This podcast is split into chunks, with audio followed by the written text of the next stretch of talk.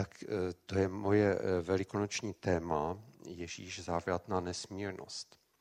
Protože ty Velikonoce, to je něco úžasného, co se tam stalo, prostě střet lidských dějin. Používáme taková slova jako vzkříšení, nebo Ježíšovo vítězství nad smrtí, nebo vykoupení. To jsou strašně silná slova. A pokusil jsem se teda k tomu nějak přizpůsobit ten název, aby to bylo nějaký emotivní a takový, že to je prostě mnohem větší, než co nás přesahuje. A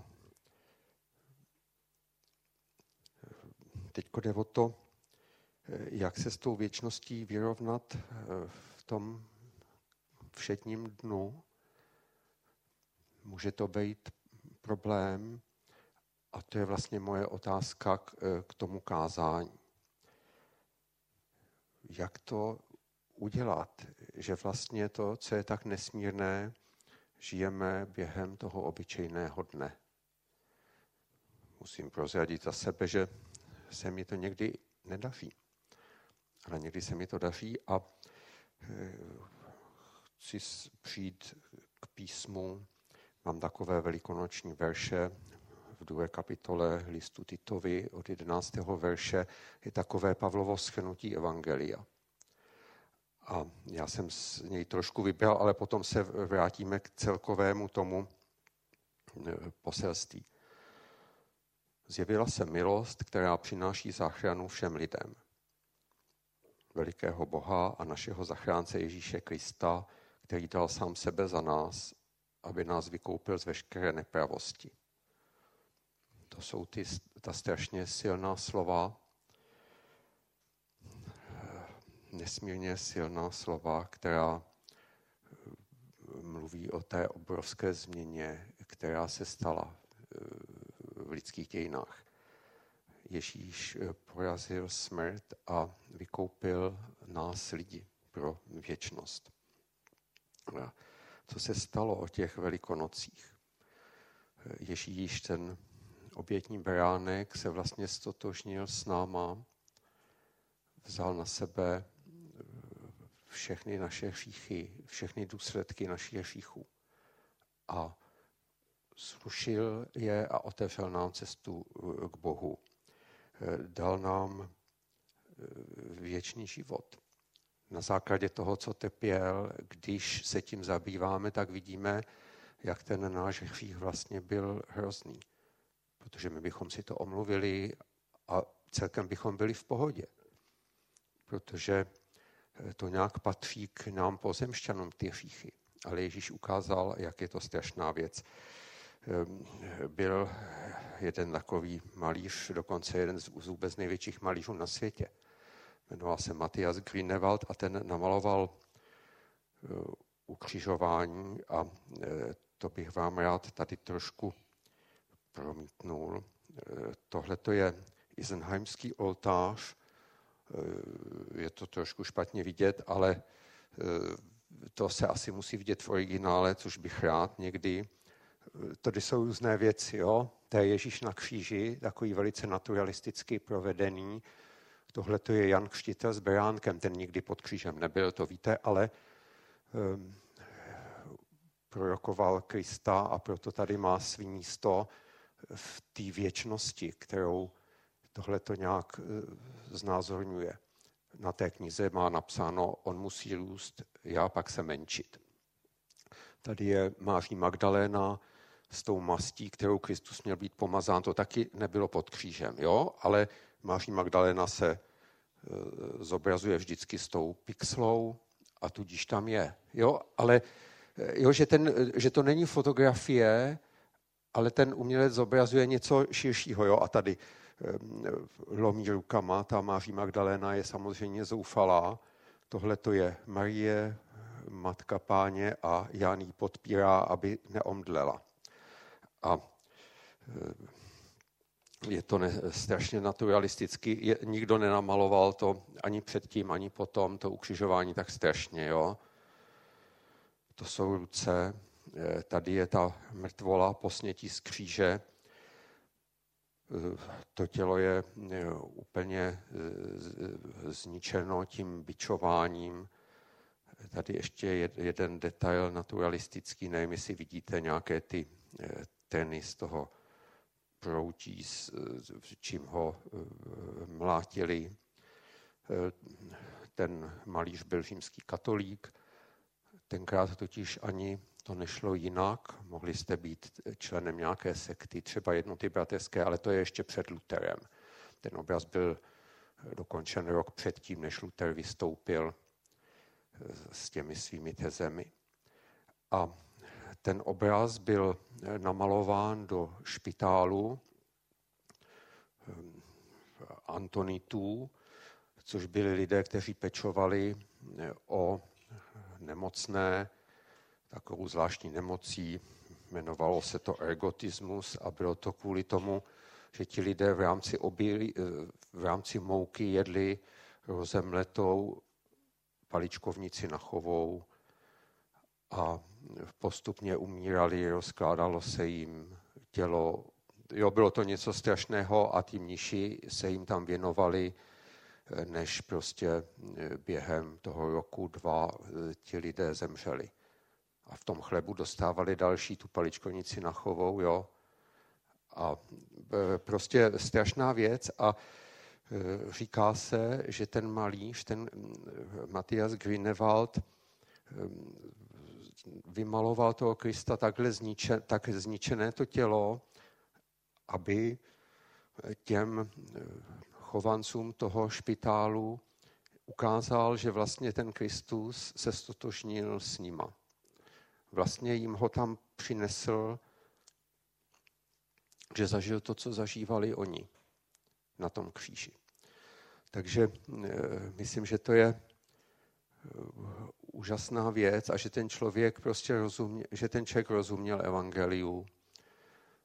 A opravdu tak v Evropě bylo, jo? Že řada umělců, speciálně v tom 15. století, maluje Krista a přemýšlí o Kristu.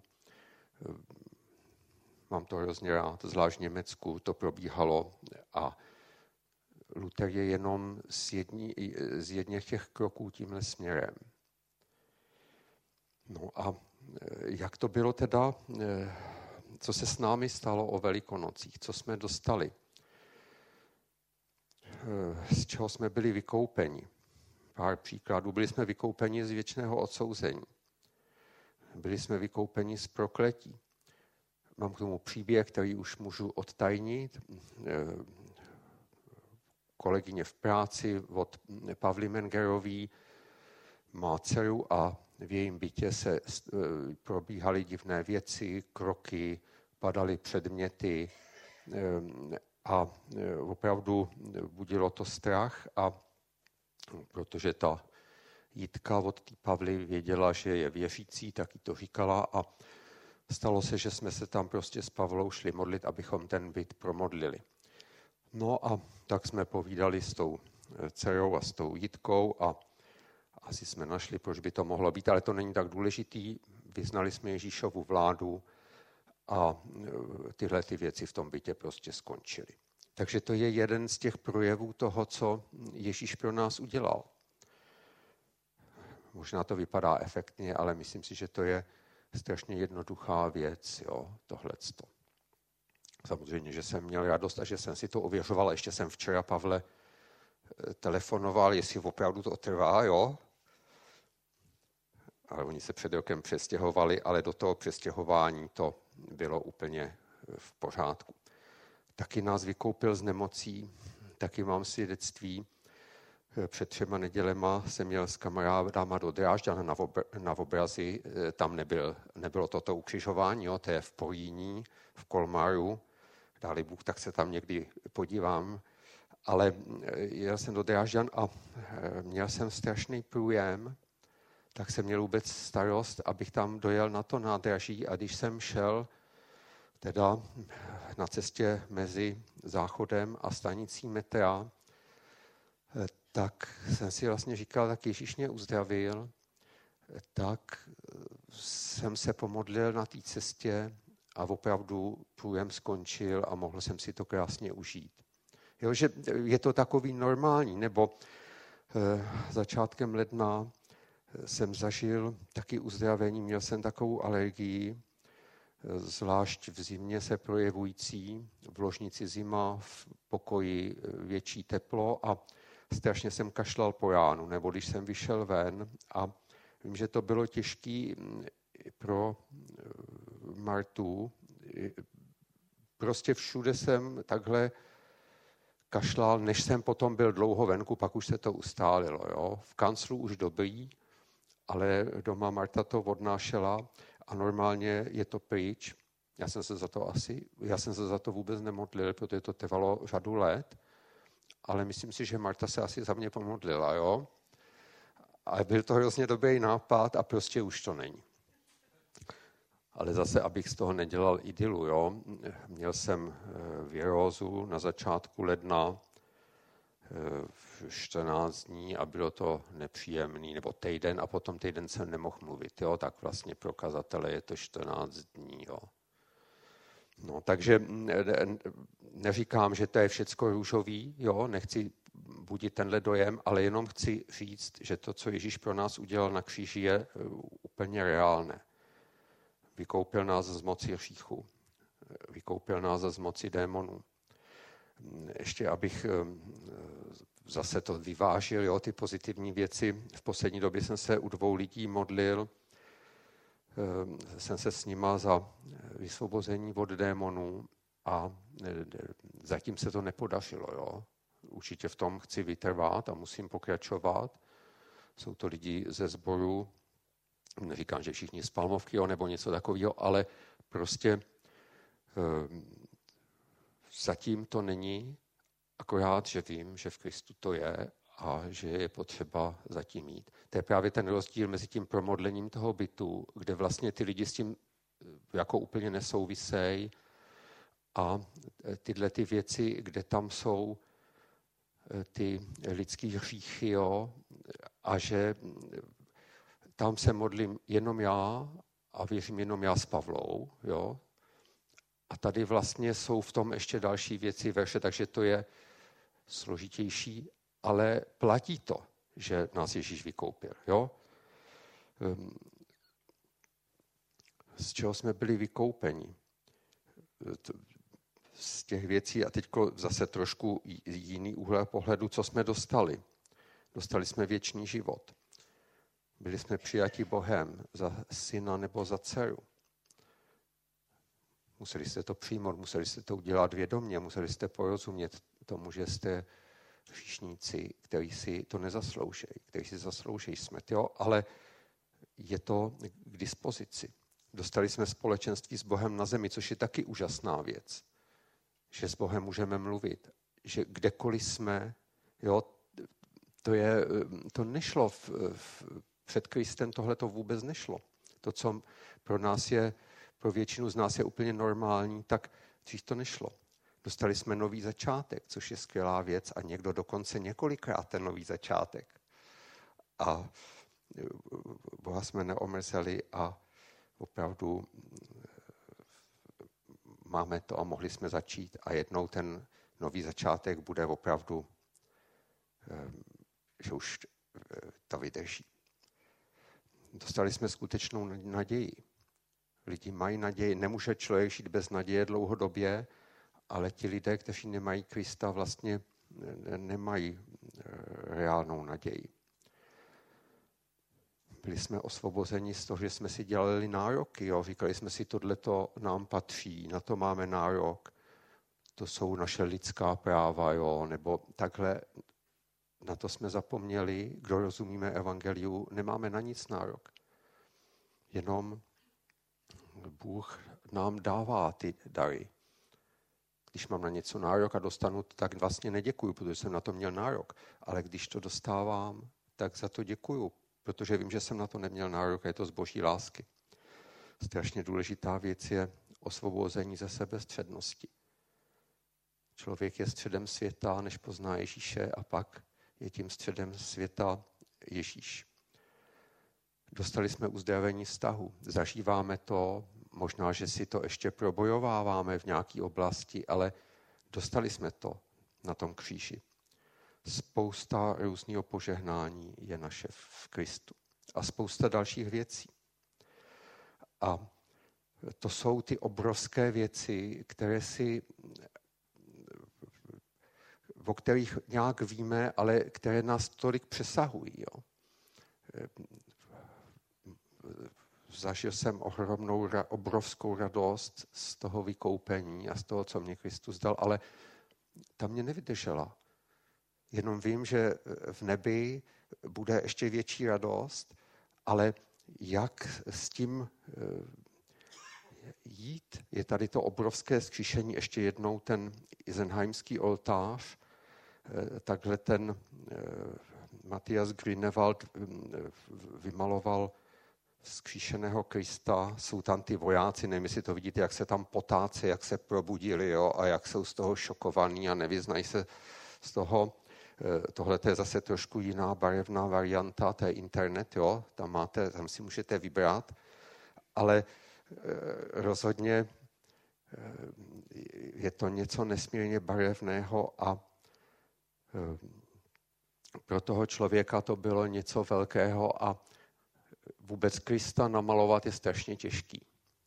A myslím si, že tohle je jeden z nejlepších maleb Krista. Že se pokusil namalovat něco, co nejde namalovat. Protože to byla taková síla, tak obrovská moc. Jo? Když si představíte, že vstali ty mrtví v tom okolí, jo? A lidi je potkali v Jeruzalémě, že prostě přišla ta boží moc a ty lidi vstali. Mrtvoly, který tam leželi v nějakých hrobech 0,5 kilometru v okolí, jo, nebo něco takového. Je to nepředstavitelné. Končím s obrazy a teďko se vracím k té původní otázce, jak se s tou věčností vyrovnat v té naší každodennosti. Tady mám celou tu pasáž z listu Titovi a vyzelenil jsem tam to, co už jsem četl. Já bych vám to přečet a taky vám to přečtu, ale podezírám vás z toho, že to nebudete chytat. Jo?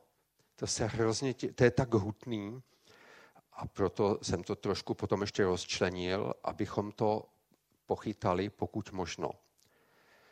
Tak to sledujte se mnou a registrujte, kdy vypnete, že už je toho moc, jo? Protože to jsou právě tak silné věci všecko.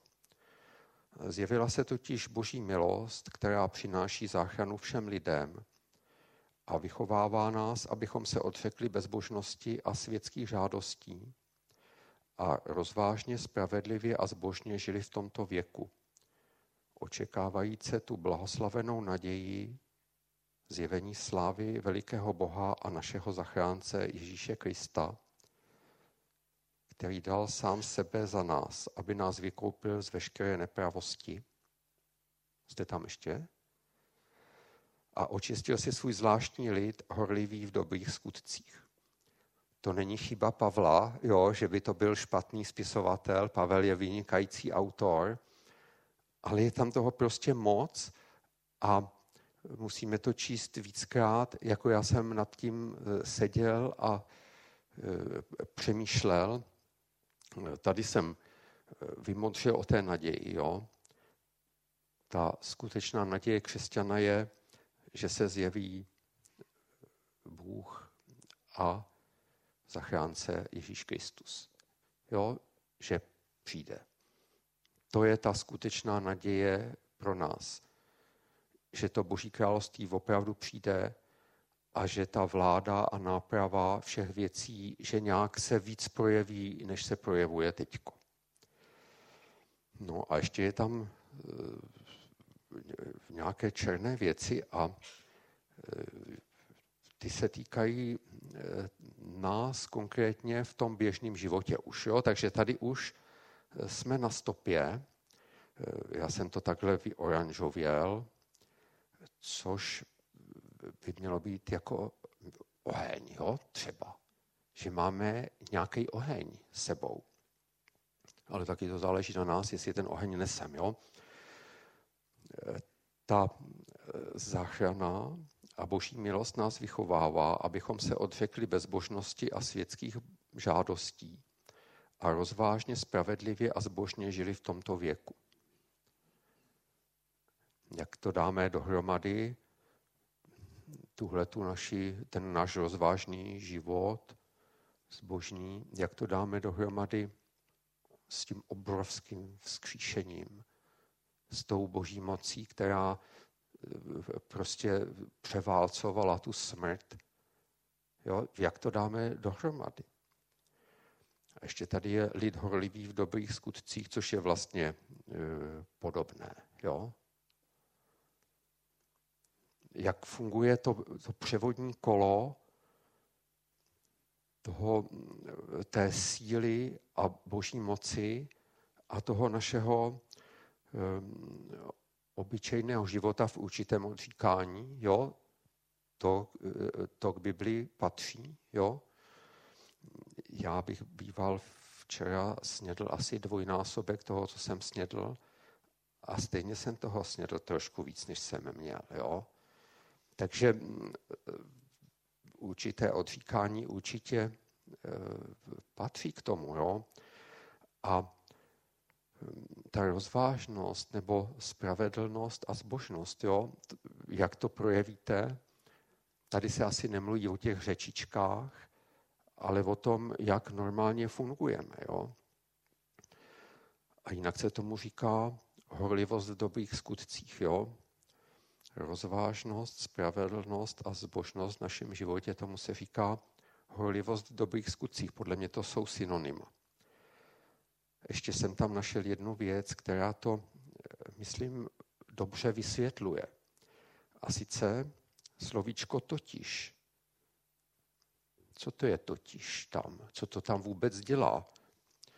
Teď přece bychom mohli mít zjevila se boží milost, která přináší záchranu všem lidem. To je úplně zbytečný, to slovíčko. Ne? Nebo dává vám to tam smysl?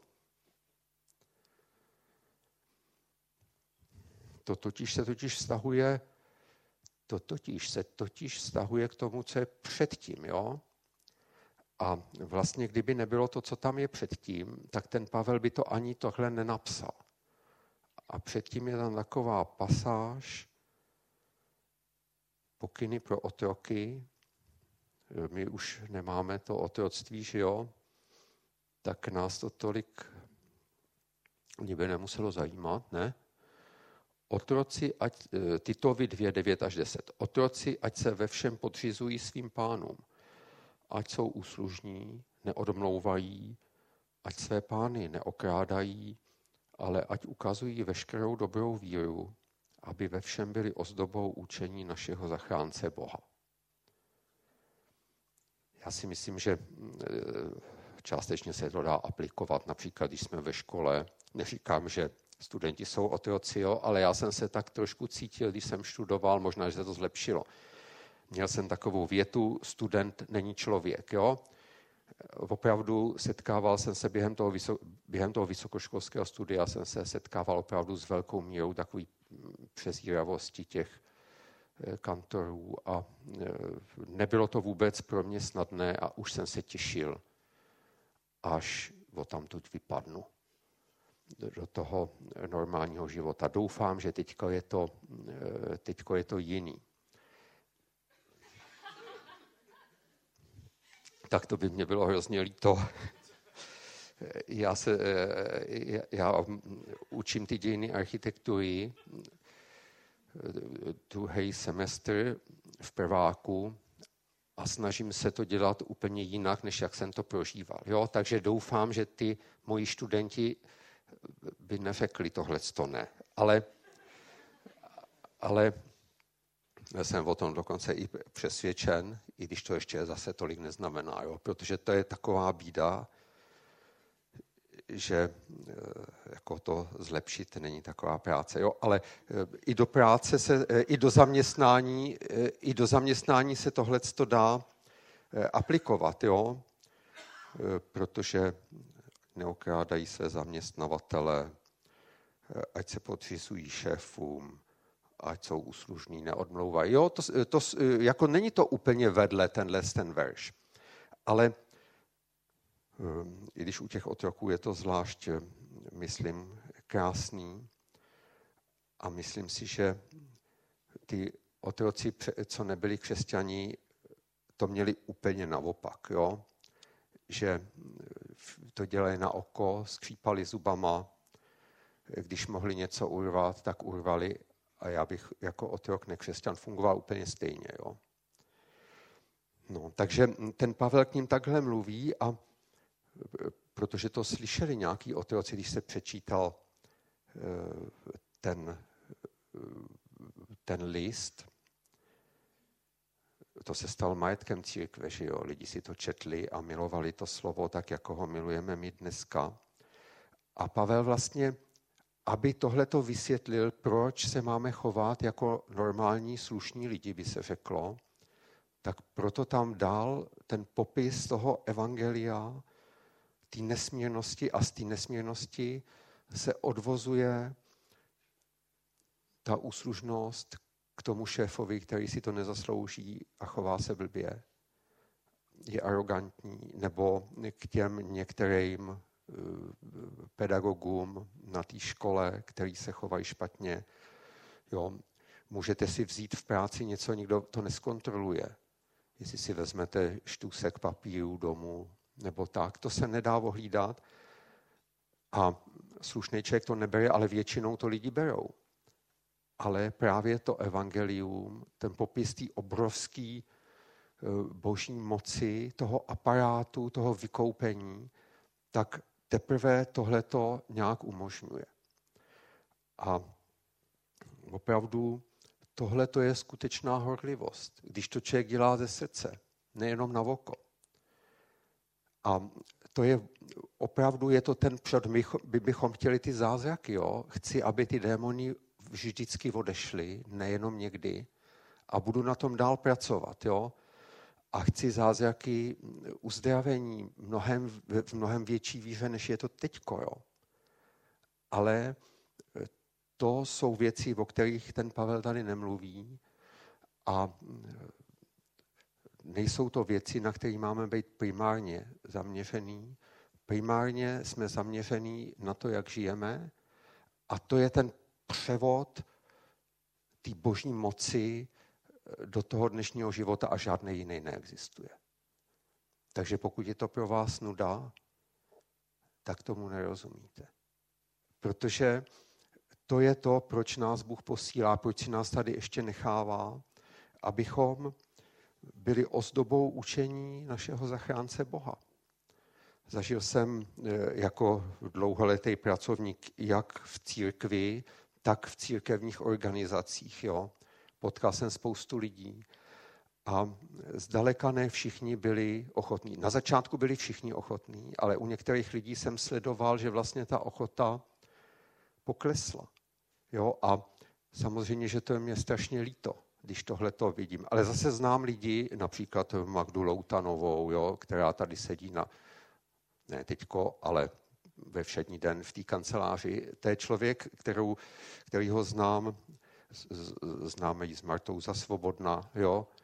To je člověk, který to nestratil, tu ochotu, přesně to, jak to tady ten Pavel nám vymalovává. A pokud my jsme ji ztratili, pokud jsme otrávení z toho, pokud dáme sežrat nějakým lidem, že něco neudělali dobře v práci, jo, nebo mladším sourozencům a podobně, tak potřebujeme to velký evangelium a to velký evangelium, ta obrovská boží moc, je tou silou, která vlastně vede ten náš malinký život tady na té zemi. A ten malinký život je slavnej. A možná si to neuvědomujete, ale je slavnej. Jste ozdobou učení našeho zachránce Boha a vlastně zjevujete Krista, když jste takový. A lidi se tomu divějí. Já se vždycky znova divím tomu, když se potkám s milostí u křesťanů, přestože to je častý. Jo? Například Tomáš Coufal musí mít ke mně moc milosti, protože já nejsem úplně ideální spolupracovník, jo? A dělám spoustu chyb. Tak jsem za to vděčný, ale nejenom Tomášovi, i u vás, protože mnoho věcí jsem pokazil a bojím se, že možná ještě něco taky pokazím, i když se budu snažit, aby to nebylo. Jo? Ale ta milost, když se lidi setkávají s tou milostí, s tou uslužností, s tou vstřícností u vás, tak vlastně to Kristovo vzkříšení se promítá do toho normálního života. A to se nedá tak, když je člověk otrávený. My potřebujeme to nadšení s sebou nosit a potom to jde úplně samo. Tak to je, co jsem chtěl říct k těm Velikonocům. Byl bych rád, kdybychom dali chvíli tichý modlitby tam, kde to k vám mluvilo, anebo tam, kde k vám Bůh mluvil nezávisle na tom, co jsem povídal, tak můžete to Bohu přinést, poděkovat mu, udělat nějaké rozhodnutí, poprosit o odpuštění. Jo, dávám minutku.